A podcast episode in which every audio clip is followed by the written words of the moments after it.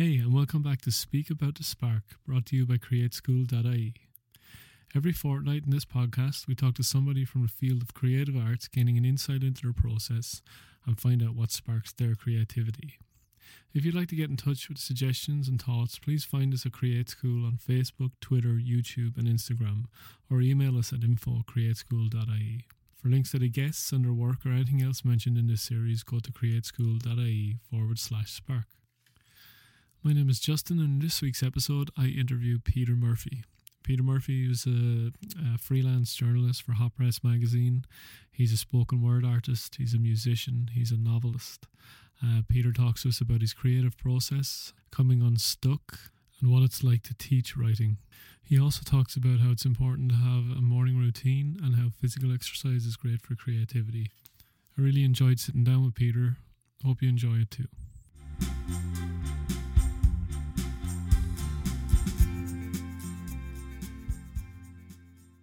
Peter Murphy, welcome. Um, Good to be here.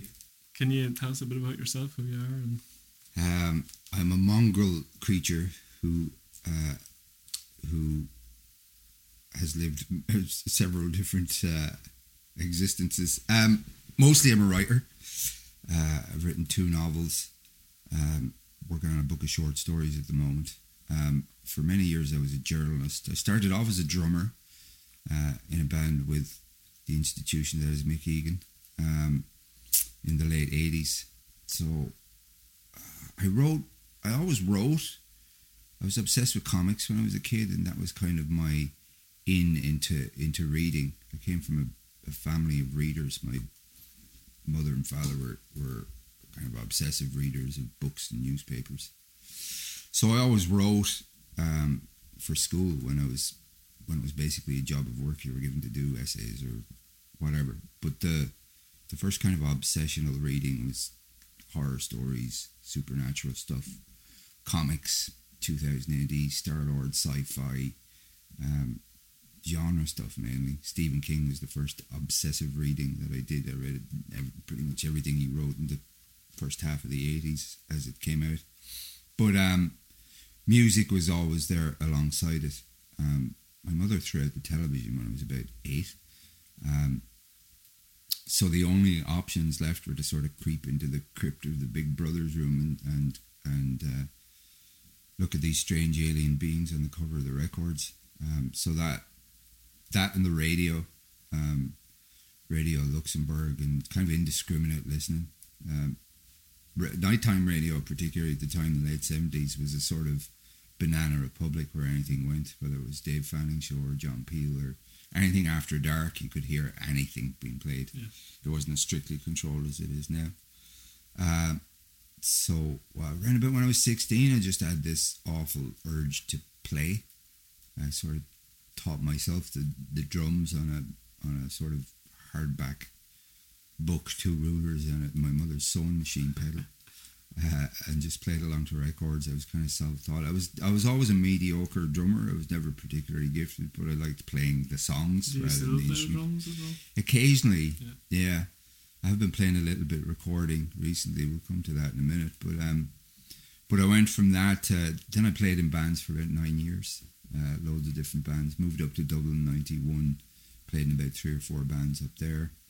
Um, band called the Tulips, band, band called Grasshopper. We released a couple of singles, um, and uh, but then you know the necessities of paying the rent um, uh, bit hard, and I figured I didn't want to be a kitchen porter for the rest of my life, so I just started submitting reviews to magazines and papers. Got a little bit of freelance work, and then I started sending reviews to Hot Press. And the more stuff I sent them, the more they used, uh, and and over the period of about a, a, year, a year and a half, I just became one of their regular contributors. So I was with them for about fifteen years. We're about ten years in, I started to get this itch that I I uh, the the fidelity to the facts of journalism, and in many cases, you're kind of prescribed what to write what to write about. Okay. We had a lot of freedom in hot press in those days. You could propose, you know here, look, Lydia Lunch has a record out. You know, she's fascinating. Can I talk to her? And Liam Mackey, who was my editor at the time, was always kind of open and would say, yeah, it was sort of like one for us and one for them. They'd be like, yeah, you can have this, but um, you got to go interview some junior minister uh, in the morning. Yeah, yeah. That was great in terms of like life experience, and I never went to college, so it was a it was a proper education, and just in terms of being a little more uh, assured of myself in terms of the, the range of people I could talk to. It took away a lot of shyness or or uh, insecurity or whatever Okay. uh, through the through the lens of the job. I learned how to talk to, to different Yeah. kinds of people. And what kind of the, what, what, who did you interview? For it would be everyone like it would go everything from kind of F.W. de Klerk, the ex-president of South Africa, to Lou Reed, to P.J. Harvey, to Sonic Youth, then loads of writers, Wow. William Gibson, the sci-fi, the cyberpunk grandfather, James Ellroy, the crime kingpin, um, and a lot of non-fiction writers, um, and and then a lot of media people, you know, broadcasters, uh, you know, Donal Dineen, John Kelly, all Yeah, those guys. So it was a sort of 360 degree um, education. And you find that the- these these people you spoke to, they've influenced like your your maybe your approach or your output. It would, yeah. Well, it was such a privileged position to be in to Yeah. actually sit in a room with people and just have a license to pick their brains. Yeah, You know, the sort of thing you'd usually get arrested for in a bar. kind of like what I'm doing now. Yeah, exactly. I mean, podcasting, podcasting is interesting because it's very similar to what we used to do, which was the long form interview. Yeah. You know, there was a time when if somebody gave us interview time and it was under forty five minutes, we'd say, forget it. You know, you're only just uh, you're only just drinking your coffee and breaking the surface at that point. Um, it was interesting towards you know around about 2010 2011 you'd start to get um, these dictates handed down from the record company. You know you've got 12 minutes on the phone with some guy from pearl jam and you'd be like what am i supposed to do with that? It was economics though they couldn't afford to do press tours anymore or they could afford it but you know a lot of people couldn't afford to be going on press junkets Yeah. that were extremely expensive flying people across from the states or from from Spain or wherever it was. But um but yeah it all fed back into I mean I still remember conversations I had with particular people. I still remember lines that certain people have said to me uh you know whether it be Wim Wenders the film director or Bruce Robinson who wrote with Withnail and I you know larger than life characters. Uh but it, it kind of uh, and and sustained some friendships out of it as well. Um, you know, without dropping names or anything, but people like James Dean Bradfield from the Manic Street Preachers, when the first book came out, you know, he we had an interesting exchange because I picked up the phone to interview him for uh, a journal for Plague Lovers that album, and he said, "Look, I don't care if you hit hit the record, but I really like your book," you know, which is nice.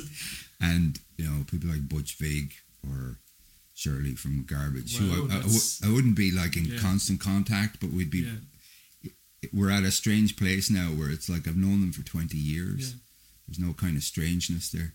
Wow. Um, so, and they're fascinating just in terms of basic kind of work practices. You know, Did I hear you saw um, a copy of uh, one of your books in a, in a, in a film? in uh, yeah, it was in the. Was in one of the extra DVD extras for for Nick Cave's film Twenty Thousand Days on Earth. Wow, that's a great movie. Yeah. yeah, uh, which is an amazing movie about, about creativity yeah, it is. Yeah, um, and work practices and therapeutic stuff. Yeah. it's rare you get to see uh, somebody actually in that, that process of Yeah. making music in their home. Yeah. you know. It was an, and it was an interesting film because a lot of the scenes were kind of staged and Yeah. yet they were real at the same yeah, time. yeah, I love that uh, part where he's he's driving and he's got different people in the back, In the back of the car, yeah. Amazing. Yeah, Kylie and Blix and Yeah. Bargeld and Ray Winstone, like who else would know such, such a, realm of Yeah. acquaintances? But um, yeah, I was just looking at the there was there was a, a sort of extra on the DVD or something. I was watching it one day, and it was about the sort of how they kind of constructed a simulacrum of his office on a set, Yeah. and they were looking at the set designer was talking about the things that he he picked from the actual office and wanted to. And there was a pile of books there, and I was sort of like, "Oh, I wonder what what's on the next desk." And Yeah. there at the bottom of the pile was John the Revelator. That's brilliant. wow. That So- must have been a great, a good feeling, like to see that. Well, I knew he had it. Sinead Gleeson told me that Yeah. that she'd given him a copy of it a few years later, and uh, and she met him. Uh, she met him later on, and she and she my name came up, and uh, she said, "Did you did you ever read that?" And he said, "Does that begin with a storm?" And she said, "Yeah." He said, "Yeah, I started it, but I never got to finish it because Warren Ellis stole it, and then he passed it on to Thomas Wydler, and it was basically going around the bad seeds." I don't think Nick ever read it. So, um, all these different, uh, all these different uh, projects that you've written for, like journalism, you do, uh, you write spoken words. Yeah, the performance is the novels. most. That's the most latest sort of aspect of it. How long you doing that then? About seven or eight years, Alright, I'd say. okay. So that's it's relatively young. Well, it it it uh it came. I always had an itch to do it, but I never knew like how is this supposed to come out. I often felt kind of frustrated as a mediocre drummer uh, with this urge to kind of communicate to the audience, but I wasn't a songwriter Yeah. uh, or a singer, so I didn't have that direct sort of conduit. Um, you know, and it would often sometimes frustrate me when the singer in the band wouldn't talk to the audience or make eye contact with them Yeah, or, or actually perform, because I always loved it as a as a fan and as a punter, as, in a as a journalist, I always really respected when people performed, put on a show. Yeah. Um, a certain amount of theatricality. I mean, I grew up loving Bowie and Tom Waits and Kate Bush and all these people. Uh, so that came out of um, shortly before the first book was published, John the Revelator. Um, from Enniscorthy, an old friend of mine who I'd known since we were 14 or 15, um, and had played in a couple of bands with, he had an open mic night happening in uh, the Bailey up in Enniscorthy, and um, I think for the first time I just read a passage from it. And afterwards he said, I can't remember which one of us said, you know, shall we record some of this? So he just basically came around to my house where in Enniscorthy where I was at the time with a laptop and over the course of the winter we just recorded these readings from the book and he would bring them back to his lair and kind of score them, set them to Wow. music. So we kind of made a record by Yeah. by accident. We had an album's worth and um, Jerry Fish at the time was doing a lot of recording of spoken word uh, for a project that I was doing based on Michael Madsen, the actor who was in Reservoir Yeah, Dogs, his poetry. And Jerry had managed to get people like Willie Nelson and Iggy Pop and some incredible stuff. Um, so I knew he was interested in that realm. And I'd known Jerry through interviews and socially as well. So, you know, Jerry came down one day and sat in the car with me and Akko and we played the, the whole thing from start to finish. And he said, like, lads, this is this is good enough to put it, like, I'd like to put it out. Um, so, uh, incredibly generously, he, he put it out on his, on his label. I mean, it's highly kind of, um, I really like it. It reminds me of old radio players Yeah, or yeah. something. It's not a perfect record by any means, but uh, but there's a lot of interesting stuff on it, and and um, uh, but it's a lot less niche now than it was at the Yeah, time. Totally, yeah. Um, so when we when I, I wrote the second book, Shall We Gather at the River, myself uh, and Akko and Paula Cox were actually scoring the re- the readings almost as they were being written.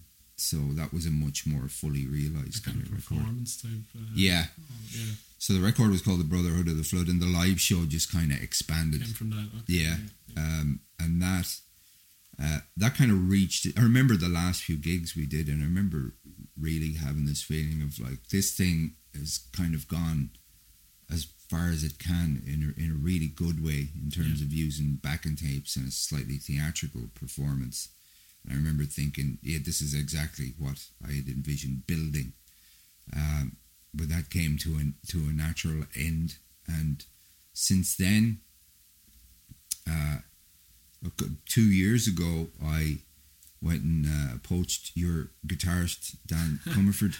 Uh, well, I didn't poach him, but I borrowed him. Um, and uh, uh, and as you know, Dan is is has an incredible sort of range Yeah, of yeah. styles, going from sort of orthodox songwriting or collaborating. You know, great singer, but brilliant with technology. But what um and uh and Dan had done a little bit of work for Paula Cox, so I remember seeing how adept he was with technology and kind of soundscapes and Yeah. stuff beyond kind of uh, songwriting. Yeah, totally. Yeah, he's yeah, he's Uh, good for the. He's got a really nice. Um, just his his guitar tones and his his way of approaching playing the guitar even is is uh, it's kind of very expressive, you know. Yeah, Um, and intuitive. yeah, and he loves all the little gadgets as well. Yeah, he's a total tech Yeah, geek, he is. uh, uh, much like yourself. Um, but um, I kind of wanted to stage a first show under the name Cursed Murphy. I wanted a sort of uh, a new a new chapter. Uh, I chose the name Cursed Murphy because uh, if you Google Peter Murphy, you'll find the old kind of goth singer from Bauhaus from the eighties. Uh, so to avoid confusion, I figured I'd better uh, invent a stage name. So Cursed Murphy was born. So since then, it's been um, on and off. Me and uh, Dan built a, a set over six weeks uh, and put on a couple of shows. And then when I was staging these kind of multidisciplinary events, Cursed Murphy's Laboratory in the Art Centre, and the final one, um, I asked uh, Rebecca Gagnes, um, who has like a drum crew who use kind of warlike Brazilian rhythms. They're they're a samba band as well, but they have all these other sides Yeah. to their playing um, that doesn't often get heard in the in a sort of a, a parade kind of context. Um, so I had this track, Burn High Bernie Burn, which I always envisioned as a sort of public enemy type thing. Uh, uh, and I got the crew in uh, Rebecca, Tamara, Yasmin Gagnes, and Kevin Dillon. And together with Dan, we just rehearsed it, one one piece to do with the laboratory. Uh, but we had a ball, and they created an incredible ruckus. So um, It was very thundering. Uh, yeah, yeah, and it, it kind of opened out uh, a side that I'd never been able to investigate because I'm a total sort of primitive punk rock geek Yeah. as well. Like you know, the Stooges Funhouse would be one of my favorite records. So it kind of pushed it out of spoken word and allowed me to sort of almost be like a vocalist, but not Yeah. really a vocalist or a performer, more sort of one of my favorite records is Lou Reed's New York record, and the whole thing is basically spoken. It's basically storytelling. Caught between the twisted stars, the plotted lines, the faulty map that brought Columbus to New York. Like the register Yeah. is not much Yeah. beyond that. Yeah. Um, uh, I love the Velvet Underground and stuff, and Sonic Youth, and so that kind of gave a scope to open it out into a bigger, bigger thing. So that's been the last eight years. So we're Yeah. making a record at the moment. yeah, yeah. You're recording down Johnny Fox's. Yeah, Yeah. which is great. I mean, everybody has other stuff Yeah. that they do. Uh, um, and as do I. I've got the writing and I've got other plenty of other stuff on the boil. So it's not as claustrophobic as a kind of a band situation where everybody's like really intensely dependent Yeah. On this one thing. It's much more fluid. Uh, people can come and go or, or drop out. I mean, we've had a stable lineup, thanks be to God, and it's been amazing that everybody's so into it. Yeah. Uh, but there's a kind of security in not being too angst ridden Yeah, or uptight, Yeah. you know? And, uh, you know, Dan obviously is Frankenstein Bolts and he's a brilliant songwriter himself and he's got a ton of stuff that goes on. I can do shows on my own.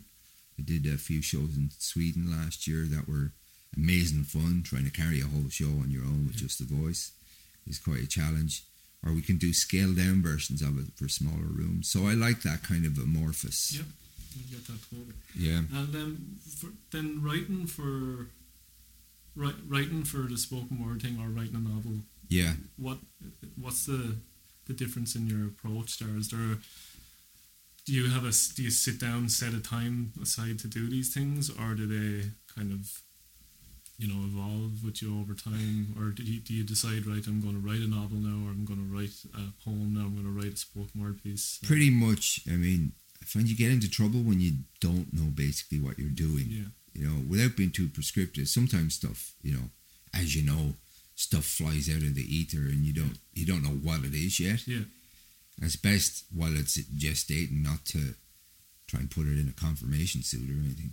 Um, yeah. but um, generally, I know like they're they're different disciplines. Um, discipline being the word. When I'm writing, one of the things that journalism taught me was basically the value of a deadline, and also a certain amount of not necessarily cavalier, but not being too precious about the process, and just showing up.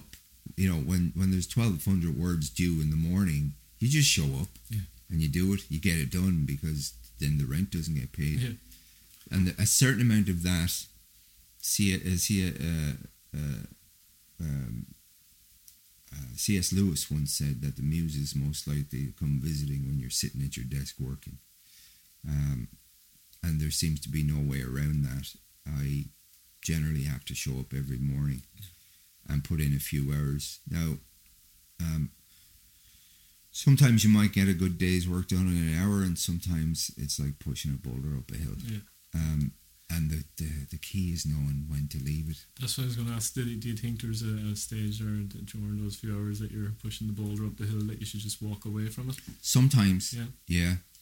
Uh, Like how much labouring should you do? it's like how long is a piece of string? Yeah, you know, yeah. I don't know. It's an ongoing bugbear with Yeah, me. Um, the the deal is the pact is show up anyway. Yeah. Show up for show up for work on time. Mm. You know, dressed for work. Um, get out of your dressing gown. Um, and uh, there's a great book called Big Magic by Elizabeth Gilbert. Not a big fan of her her other work, but this is an amazing book about about creativity. Uh, and she says like you dress for work as if you're going on a date Yeah. because it just means like you're going on a date with the muse so show Yeah. up you know believing you mean business Yeah, yeah. it's a sort of um, uh, it's a sort of commitment to the work at hand. I always love that about Tindersticks or the Bad Seeds or or uh, uh, or Bowie. Yeah. You know, you look at them on a rehearsal day, and you know, even if they're dressed casually, they just look like they're serious people. Yeah. You know, they've got a sharp edge to Yeah, them. they do, yeah. They're not showing up in Bermudas and a pair of flip flops. Do you know what, what, the, what that book was that you're talking about? Uh, Big Magic. Big Magic. Yeah. Okay. Uh, and there's another book on writing by Stephen King is a hugely Wow. valuable book, whether you're a fan of his work or not. And I haven't read anything new that he's done in about 20 or 30 years, but it is one of the most unpretentious, practical Yeah. books about writing. I'd recommend it to any artist. And there's another book called The Conversations, which is an interview book. The interviews were conducted by M- Michael Ondaatje, the great Canadian novelist and poet. He wrote The English Patient. And the subject of the book is Walter Murch, who's a film editor and sound designer on Apocalypse Now, The Godfather, Mm. Conversations, The English Patient, Cold Mountain. He's basically a master. But that is one of the greatest books about creativity I've ever read Right. because Murch is just this polymath. He's a genius who will, you know, he'll apply the principles of Italian Renaissance poetry construction to how to cut a scene Yeah. Yeah. uh, and extremely interest, interesting for any musician because the sound design, obviously, some of the sounds that he's created are iconic. Like there's a, an amazing passage in it where he talks about the famous segue from um, from Martin Sheen in the in the hotel room, and he's looking at the spinning blades of the fan overhead the helicopter. into the helicopters. That was a complete accidental Really? cut. He had two different scenes set up on the monitor. Almost a eureka moment where he looked from one monitor with the spinning blades of the fan to the other monitor with the spinning blades of the choppers and just went, oh my god. we have to do this. Yeah. Yeah. Excellent. Um, so in term, yeah, work.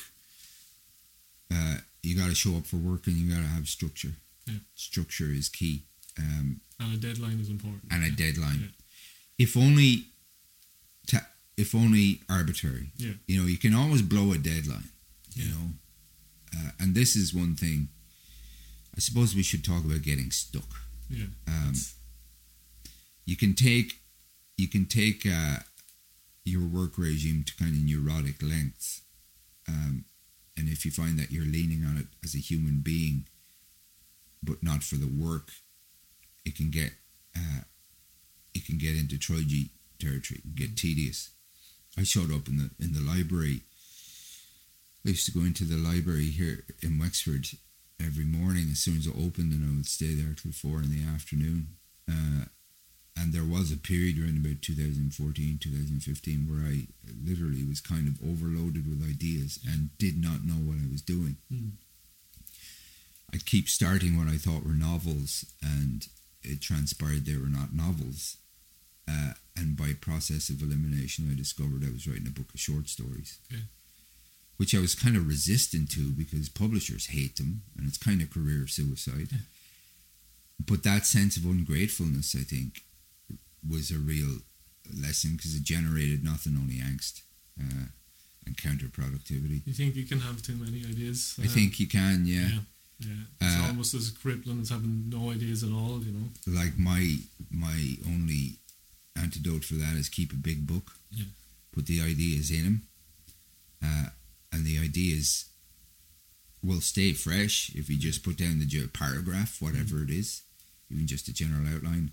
But pick one and stick to it and finish it. Okay. And do you do you find that you, with these with books of ideas that you do go and revisit them when you need something to work at, or you're always working on something that's fresh in your mind? Generally, I think once the act of putting them down in the book keeps them in the head, Okay. and they're generally intuitively they'll come back to you Yeah. at the right time when you're ready for them.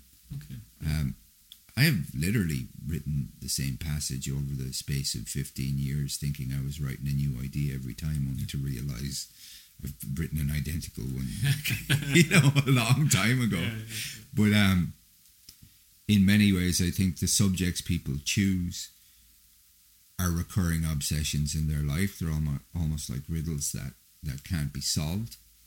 And you kind of pray that you never solve them because then you'll kill it stone dead. Yeah. You know, if you do a perfect work of art, it's dead. There Yeah, it is. that idea is done. You have a little funeral for it. Uh, but one of the things if it gets difficult, I mean, everybody goes through periods where they're they're where they're dry or just bereft of ideas, and it's a weird balance. Like you shouldn't give up on work just because it's hard, Hmm. but at the same time, you need to know when to stop banging your head off the wall. I mean, Einstein famously described madness as uh, repeating the same activity and expecting different results. so, um, and I recognize that feeling. It's a sort of fatigue, not unlike a sort of spiritual hangover, Yeah. and a lot of sighing and a lot of moaning and a lot of complaining and a lot of uh, a big one big kind of clench. Um, it's the opposite of freedom. It's the opposite of being fluid. Absolutely, yeah. So I generally find during those periods, I'm not reading enough. Okay. I'm not listening to enough music. I'm not watching enough movies. Yeah. I'm not going to enough plays. You have to let the bucket fill up. That that's yeah. I, I was just going to ask about uh, is, is there do you know why people do you have any idea why people get stuck? But I find out myself it's because uh, I'm not doing enough um, listening and reading and watching, um, and eventually it does clear. You know, it comes Yeah. back around, um, and when it does, it's a it's a good feeling. You know. Um, Oh, it's like, you know, the the first day you get a gusher yeah. after the Yeah, after the it. drought. Yeah. It's like, oh, Yeah. thank God, I thought I was dead. and it's as, as well. I will what I find with, with with a dry spell, and sometimes dry spells can last a long time. You know, it can last months, and for me anyway. Um, Sometimes years. yeah, years. Yeah, I've gotten work over a period of years that's worth keeping, but it's Yeah. not. It's not fluid. totally. And even when I listen back to songs I've written, um, I know uh, the songs that I was putting out while I was going through these spells of uh, you know kind of being stuck, I suppose. you know. Yeah. Um, but I, I think uh, the one thing that gets me is when a dry spell does come along. I think to myself, "Oh no, is this it? Yeah. Was the last song I wrote that I liked the last song I'm ever going to write?" You know? Yeah. Um, so yeah, no, it's it's nice to hear that. Uh, yeah, it, it is only temporary thing, you know, and it is to do with, with your with what you're doing at the time or what you're kind of, you know, I suppose putting in, you know.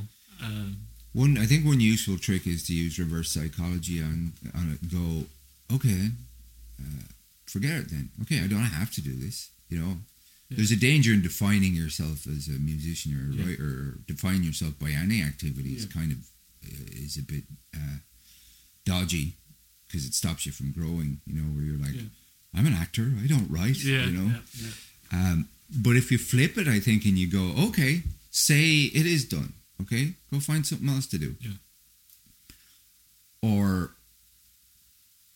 or try and actively suppress it. Then every time you get up to, you have the compulsion to go and write something. Say, oh no, stop it. Yeah. Don't do it. And and eventually, I think the creative resistance to that doing nothing becomes so uh, great that it actually becomes kind of inspiring. I once asked Neil Gaiman, who's incredibly prolific. He's just like a a wellspring of stories Yeah. from you know graphic novels from Sandman through to Coraline to American Gods. To he never seems to question what he does. Yeah. Um, and I asked him once, you know, how is that? You seem incredibly um, unquestioning of your own abilities. And he said, Oh, I get it the same as everyone else. But he said, Here's what I do I have a shed or a lodge at the bottom of the garden, or he did at the time I spoke to him. And he said, I go in there and I allow myself the option of doing nothing or writing.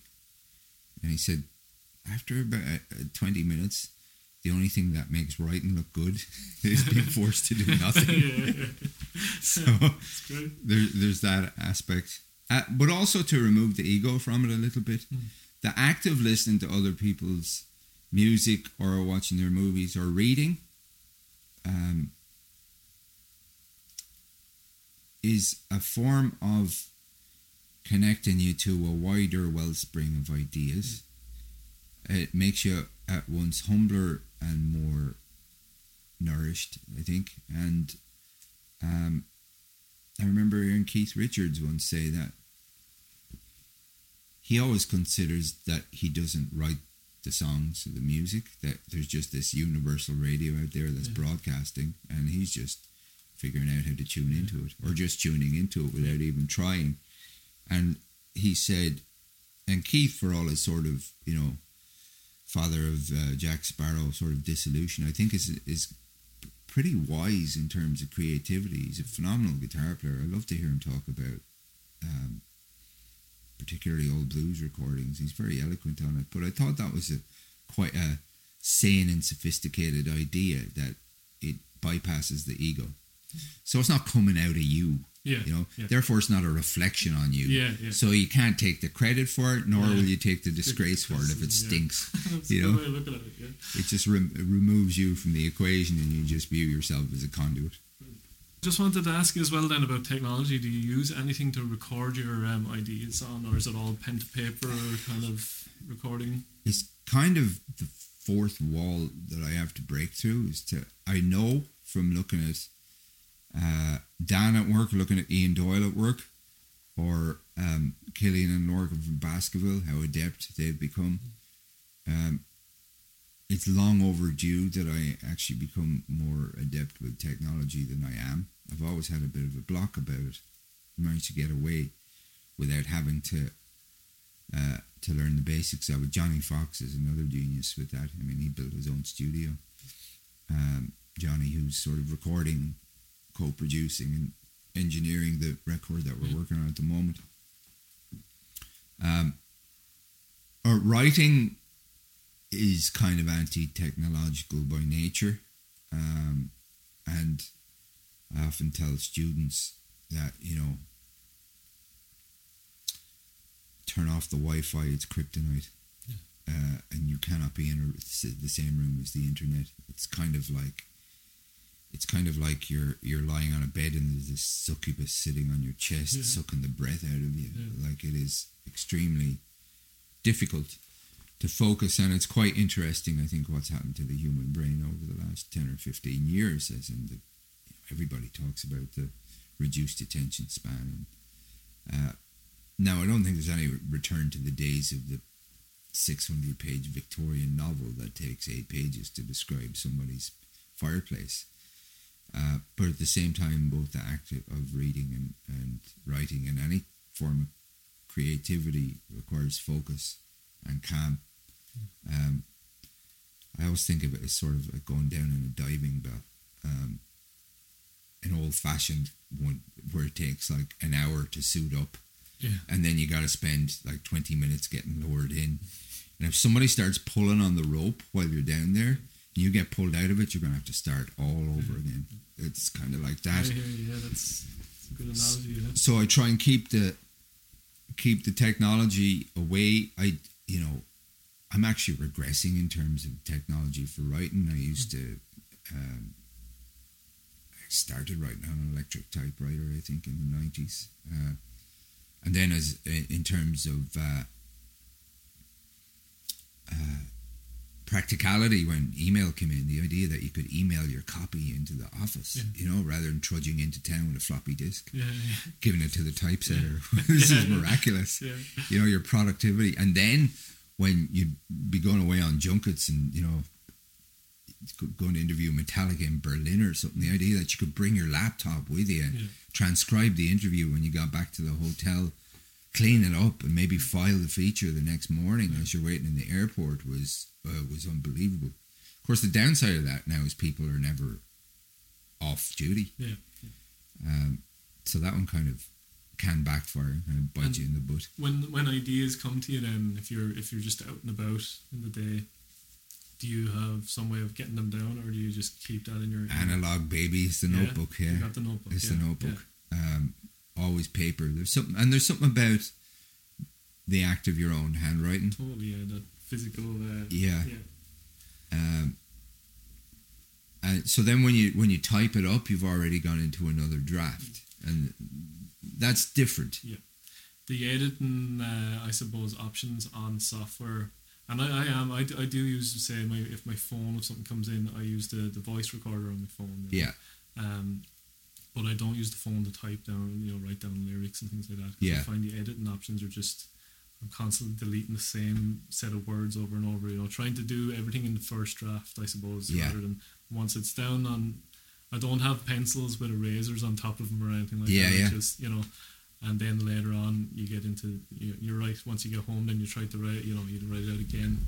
I think this is a really important point. Yeah. actually, which is, um, I think one of the reasons it, it takes me a, a few years to write a novel, Okay. usually, and I think it comes out of having learned to write with a word processing program. And I'm, it's my life's work to try and wean my way back to a handwritten first draft. What that forces you to do is write the first draft, you know. Uh, the old screenwriting adage: uh, write the first draft and then learn to forgive yourself. Um, it's uh, write it in all its lumpy warts and all, uh, flawed, you know, overwritten, underwritten glory, but get the first draft down before engaging the monkey brain. The monkey brain will basically talk you out of anything. The monkey brain is just this idiot, drooling, jeering big brother, back of the class smart aleck, who, you know, I always hear him in a broad Wexford accent going, Who do you think you are, son? Come on. What are you doing? You know, go and get a job. What's wrong with you? what's wrong with you? You and your, Eoin Colfer once said, you know, the most devastating thing he ever heard was, well, maybe not devastating, but the most typically Wexfordian thing he ever heard was uh, walking down the main street one day and hearing a voice from a doorway going, there goes your man with his books.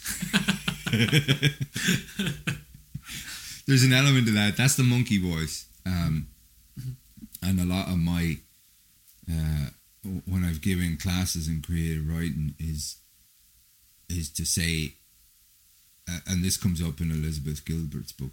Like he's kind of like your your father-in-law or or annoying cousin who like you're going on holiday, right? He has to come with you. Yeah. You're gonna have to figure out how to integrate him into the structure, but he or she sits in the back basically while you're driving, telling you you're going too fast or too slow, or you missed a turn off or whatever, Mm. and you have to turn around and go, "Look, buddy, you can stay in the car. Okay, you're part of the family. I get it. You're coming with us, but you're not driving." so, so let him have his way, like on the second or third draft, Yeah. and a little bit of that voice is good. Yeah. Sometimes a lot of that voice is good. You can't be too in love with your own work, Yeah. but it has no place in the first draft because you can't edit and write at the same time. You'll end up with nothing. Yeah, totally agree with that. Um, yeah, great. The monkey brain. The monkey brain. Yeah. Yeah, we'll watch out for him. I know him.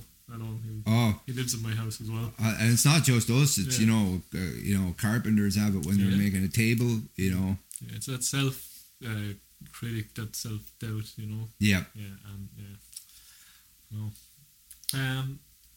So you were saying earlier on. I just have a couple more questions for you. Um.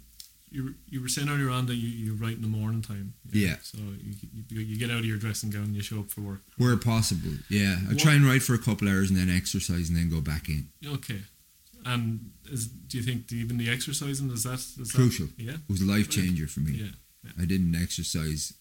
I mean, I trained a bit when I was younger because Yeah. I came from a boxing family and it was a local boxing club, and um, they're not dissimilar actually. Um, I often suggest to writing students that they think of it less like uh, like alchemy or, or, or creating a Michelangelo work of art, more like training.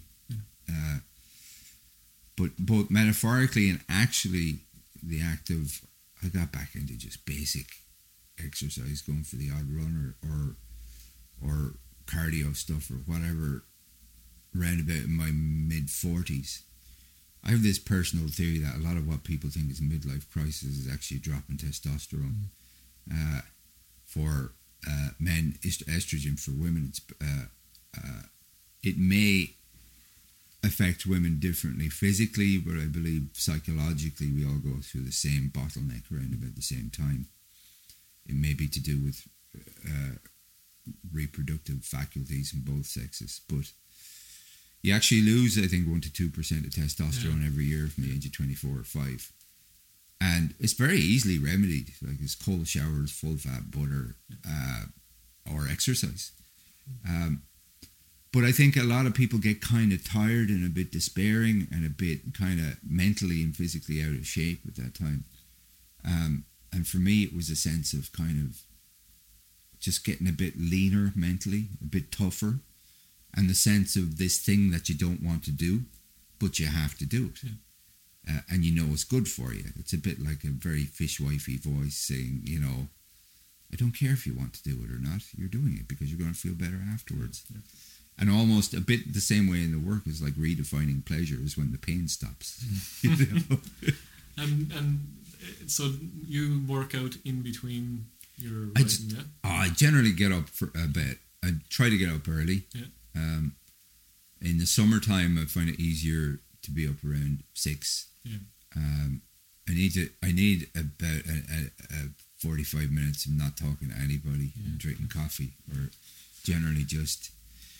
Um, you know, some people meditate at that hour, or they write freehand in a journal, sort of clearing, throat clearing morning pages. They call it in the artist's way. I've done the morning pages. Yeah. Um, uh, for me, I just sort of sit around and brood for about an hour. Then I'll go and, and, and take a look at what I'm working on. Might work for an hour, an hour and a half. Yeah. Get up, exercise, eat breakfast, and then go back in for another three or four hours or whatever I'm doing. Because I do find like anything that I've ever kind of released, like um, has has been written um, early in the morning, six o'clock, kind of getting up at six. But I'm the opposite. I find it a lot easier to wake up at that time in the winter. Right? I like to sit in the dark because it's getting brighter in the summer, and I don't know when I'm when, it's bright, I kind of I find it easier to come out of that dream state, that you know, that just woke up sort of state is Yeah. where I like to, to write a lot of the time. Yeah. like, or you know, um, so I think the winter for me, uh, getting up early, it's harder obviously to get out of bed in the cold, but um, once you're up, I find it's still dark. It's still, I still haven't had any emails or anything, text messages coming Yeah. through, any distractions like that. And, um, just a pot of coffee, then sit there, you know, and, and write till it's till it's bright, you know. It's a kind of a holy time. All right, It you is, feel yeah. like you're safe. You're in exile from the world. Yeah. Stuff hasn't started to come in at you yet. The first John the Revelator was written very early in the morning over a period of about two or three years, because the the girls, my three daughters, were, um, they were, I think Grace was the youngest at the time, so she would have been about five or so, up to, up to early teenage years, and. Uh, and they were of school going age, so there was you know loads of stuff flying around. Yeah. Um, and I had the day job of journalism, deadlines that would not be uh, disobeyed. Yeah. So I can remember vividly. I think it was shortly after my father died. It was that first intimation of time is not elastic. You know, there's an end. Yeah. Uh, and and I wouldn't call it a panic, but it was more the sense of I would wake up at about four or half four, going, "What are you doing? Like, you're gonna write about other people for the rest of your life, or, or you know, if if you got to do something, you got to go now, go now." And I had this sense of urgency for a couple of years, so I would get up um, on a good morning. I get up at about half four. Um, and now some mornings I'd be typing with my nose, like you know, just passed out. But uh, but most days the innings were good. Four out of four out of six days I'd get stuff done for before they woke up at about half seven or eight. Um, so and I think that book has a sort of slightly dissociative dream state Yeah. kind of thing going on with the narrator. He's not really attached to the world.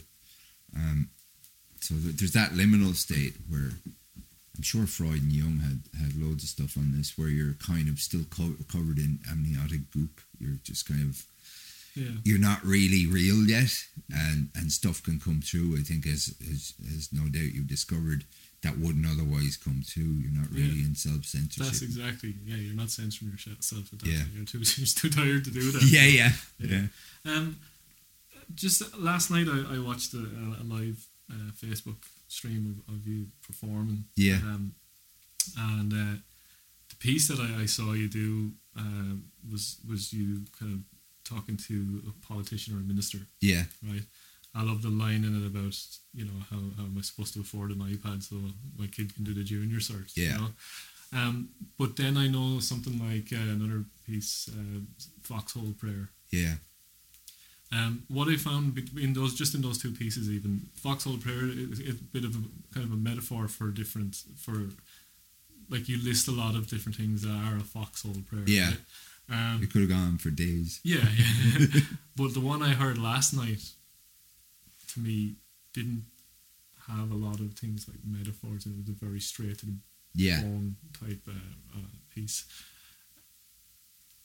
Do you do you think like is there a bravery in, in writing that way and being very straight to the point? Is it is it a do you know is that something that you learned over the years or is that does that come from maybe your journalism something that you can be uh, kind of honest and straight in your face that way about a topic or is that something that you kind of think right well this piece is going to be this way it know took me a long time to to to get to that place. okay uh, and um, it came out of I'd say, and it's an ongoing process. It came out of a series of concussions of. Um, it came out of like the first one would have been my father's death. The second one would have been uh, the end of my first marriage. Then my mother um, had uh, dementia for several years. Uh, then my second marriage imploded, and it seemed to. And then my brother died this year. It doesn't always have to be. It, I don't think it always has to be necessarily a a trauma, but I think those comets when they hit your Earth, they're uh, shocking and painful, but they also bring with it some form of release. And for me, I think it's just been a gradual process of not caring anymore. Th- These events do chip away at that. Yeah. they? yeah, yeah. There's no. It's chipping away at the facade that you want to present to the world, and uh, and I found that my experience of of each successive um, kind of life event, stuff that everybody goes through or, or will go through, um, I noticed how people responded was always shocked me as to how decent people were and how supportive they were Mm. and how that a lot of the inner critic that I had in my head was of my own devising and could and sometimes reaches the level of self sabotage or whatever. And I noticed with a lot of writers, like someone like Leonard Cohen, who was the king of it, just uh, at a certain point just became weary of abstraction or symbolism and, and was just like, here's what I have to say yeah. you know, unvarnished. Mm. Here's what it is. Um, uh, a friend of mine, Rob Doyle, he's a writer. He he called it. He was talking about this the Norwegian writer uh, Karl Ove Knausgaard, who has written these incredibly kind of revealing books about his own life. And Rob calls it the taking one for the team syndrome. Okay. it's like you're going to say something incredibly, you know, it doesn't make you look good, yeah. but everybody's going to feel it and everybody's going to go, oh, I know what he's talking about. Yeah, yeah. it's like, it's like so you, a certain aspect of like, of if you're, if you reach a level, not saying I'm there at all, but certain people like Dylan or Leonard Cohen or um, Kate Bush or whomever, or uh, certain writers like Flannery O'Connor would have reached a level of not caring or going so beyond the ego that they'll take one for the team. At its worst, that becomes self indulgent, you know, soul bearing, you know, journaling. Mhm. That's not art, that's that's self indulgence. Yeah. So it's a tricky one. You have to Yeah. know at what point what you have to say, your experience is universal. Yeah. And at what point you should like keep that one in the notebook. Yeah, that's that's cool. Um, so you just mentioned students earlier on there, and I just was going to just say that you, you, we were just talking before this. You you were um, the uh, you were up The in right Carlow. residence in Carlow. yeah, yeah. that's right. And you do you do one on one. Yeah. Um, so how much of this creative writing can be taught? How can, how much do you think can it can it all be taught? Can it? It's a good question. Um, my thoughts are that, like, if you're not, if you don't have a natural facility with ideas and language, you know, nobody else can give it to you. They can't. Creative writing itself can't be taught. But the act of attending a creative writing module can give you structure. It can give you a boot camp sergeant or a or a or a therapist, whichever you prefer, to report to. It can give you deadlines. It can make you feel less alone. Uh, it can teach you certain techniques. You can you can certainly teach technique. Um, you can't put the raw spirit into someone, but you can maybe teach them how to shape it or or help them avoid certain pitfalls. You know, if I see somebody's going down a rabbit hole with a a certain diversion from their work that that might be leading them to a, a bad place or leading them off track, you can kind of you can read it and advise them and gently nudge them or at least interrogate them on what they're doing. In some cases, you know, I've attended um, screenwriting classes. I was part of a writers group when I was writing John the Revelator, which was unbelievable. Actually, it was the difference between me sitting in a attic writing uh, and getting bogged down over and over again, and actually having a small audience, all of whom were writers themselves, who were in the same hole as you were, who were basically kind but smart and and the kind of people who would tell you that your zipper was down. It's a, it's a supportive thing as well. Yeah. Because writing can be quite a lonely um, suppose existence. You know. Like, Yeah. It's definitely something. You know, the majority of the time you do it on your own. You know. Um, yeah. But I even found out with the the open mic thing I was running for a couple of years.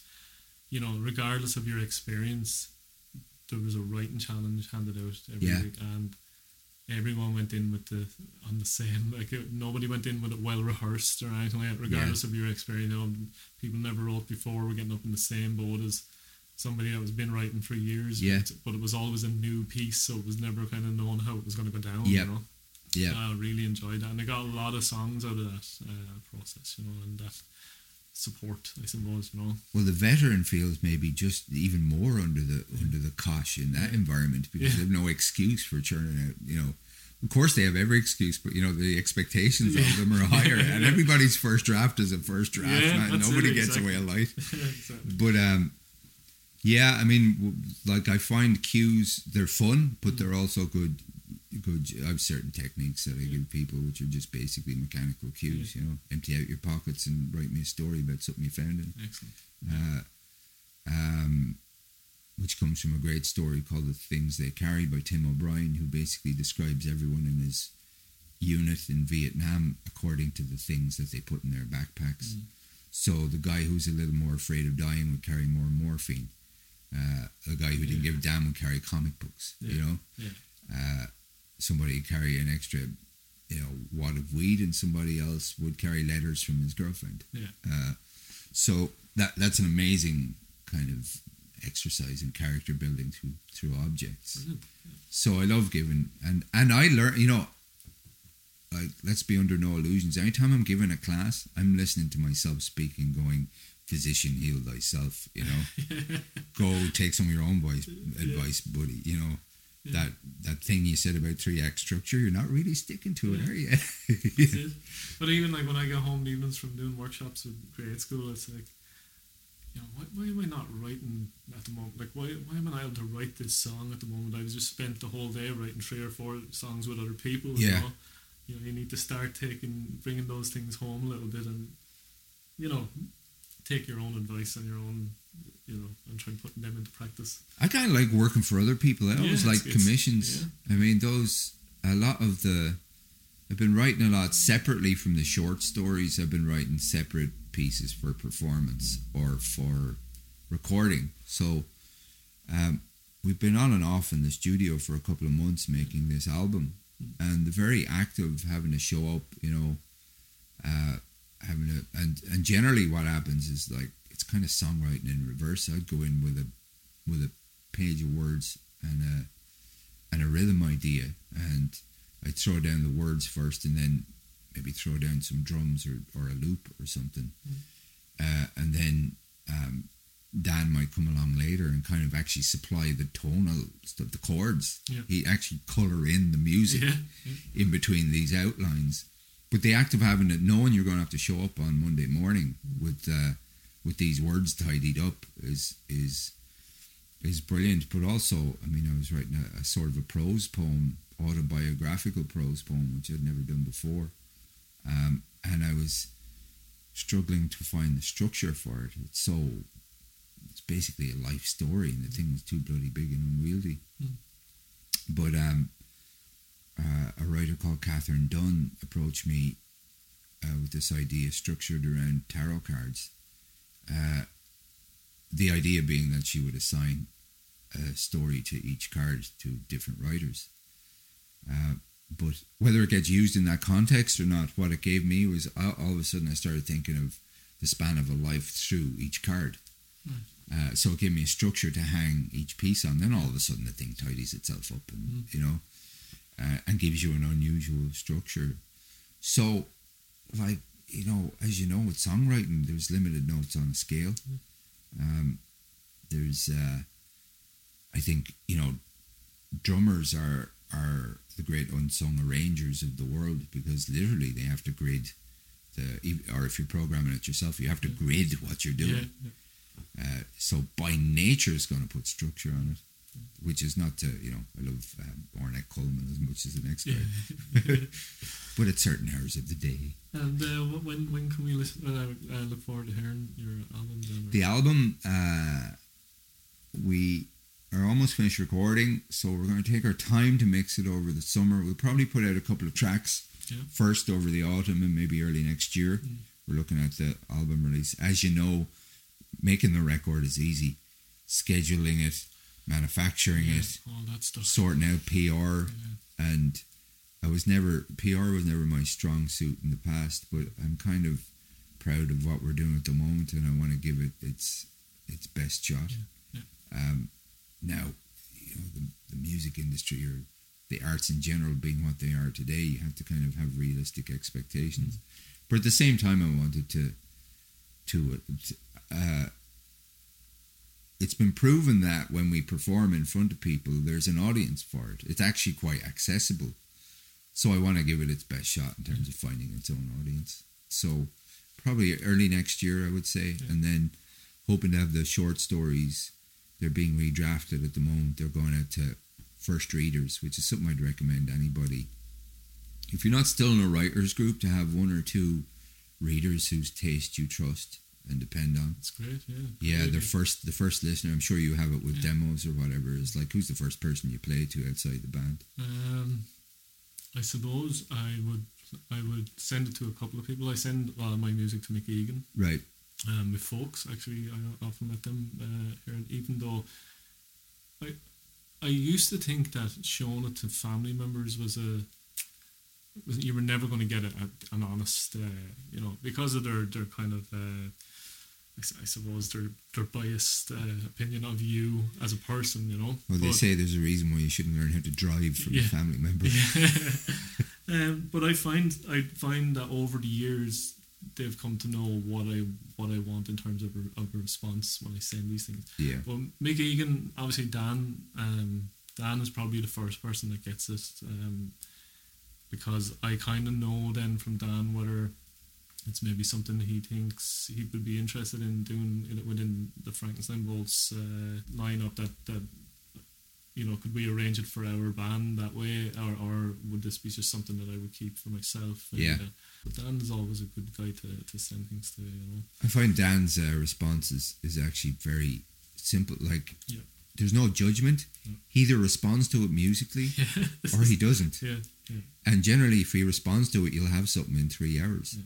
Um, otherwise, it's like, uh, and he has said to me on occasion, "Yeah, don't think I've got anything for this." Um, but it would never be a case of I don't think this is any good or it's not for me or it's not my kind of thing. It's either the there's an idea generated by it or not, which is kind of the same with a reader. yeah His uh, the gesture I always remember from the studios, he would reach for a bass, not a guitar. He Yeah. reaches for a bass. he just plucks the bass Yeah. off the wall, and starts fooling around. Next thing you know, you're recording it. So we, we have an album and a book of short stories to look forward to. Yeah. That's the that's the immediate. Those are the immediate projects, and they are very immediate. They're Excellent. consuming pretty much all the And oxygen. would you mind if we played a song at the end of this episode? Not a, Yeah, uh, from not from maybe your new, but maybe something from the past. If you're new, sure. I'm- actually, I know this is not going out for another, but you were saying you won't have the album till, till next year. So maybe something from the past. Um, we could use Foxhole Prayer. There's a couple of tracks off off. Um, I still um, off the record. I do kind of you know the Revelator Orchestra kind of imploded. It couldn't go on, yeah, but it did kind of implode suddenly.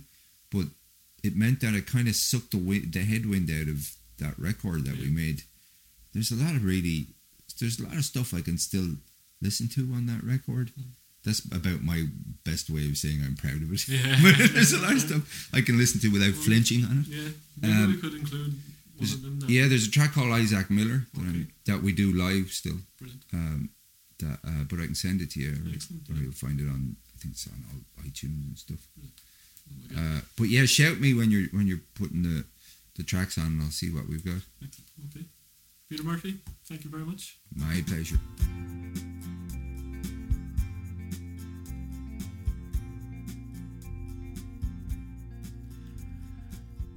Peter Murphy there. Um, great pleasure for me to sit down and talk to Peter about writing. Um, you can tell that he's always writing, thinking about writing, and he's so interested and, and interested in it. And uh, yeah, I just really enjoyed the afternoon. Um, check out Cursed Murphy versus the Resistance. Catch them live; they're amazing.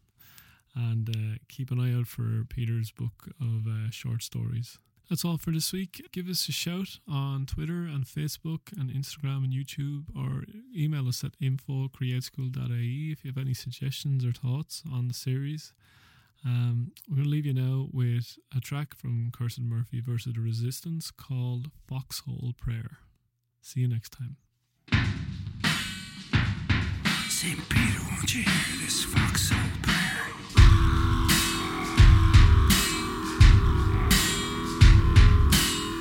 Seven beers, here comes the fear. A nightmare woke me. I was scared. I talked to God. God was not there. St. Peter, hear this foxhole prayer. Outside my door sounds like a war.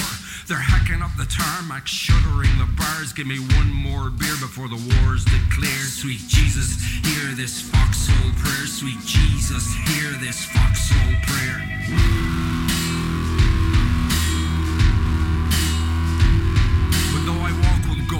I know no fear, nor loss of heart, nor dark despair. We will endure, we'll get through this. This foxhole prayer says, I exist. This foxhole prayer says, I am sick of the sadness and the madness and all this apocalyptic shit. How sweet the sound that saved this wretch. How sweet the sound that saved this wretch. I swear, it was a foxhole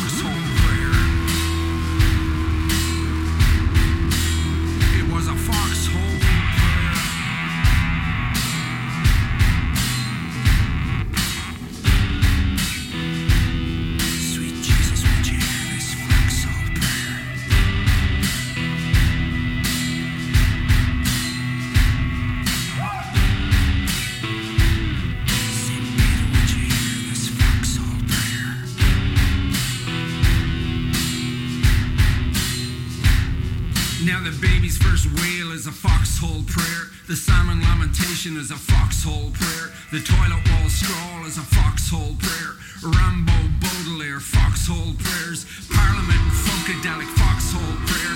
Nina singing Sinnerman foxhole prayer. London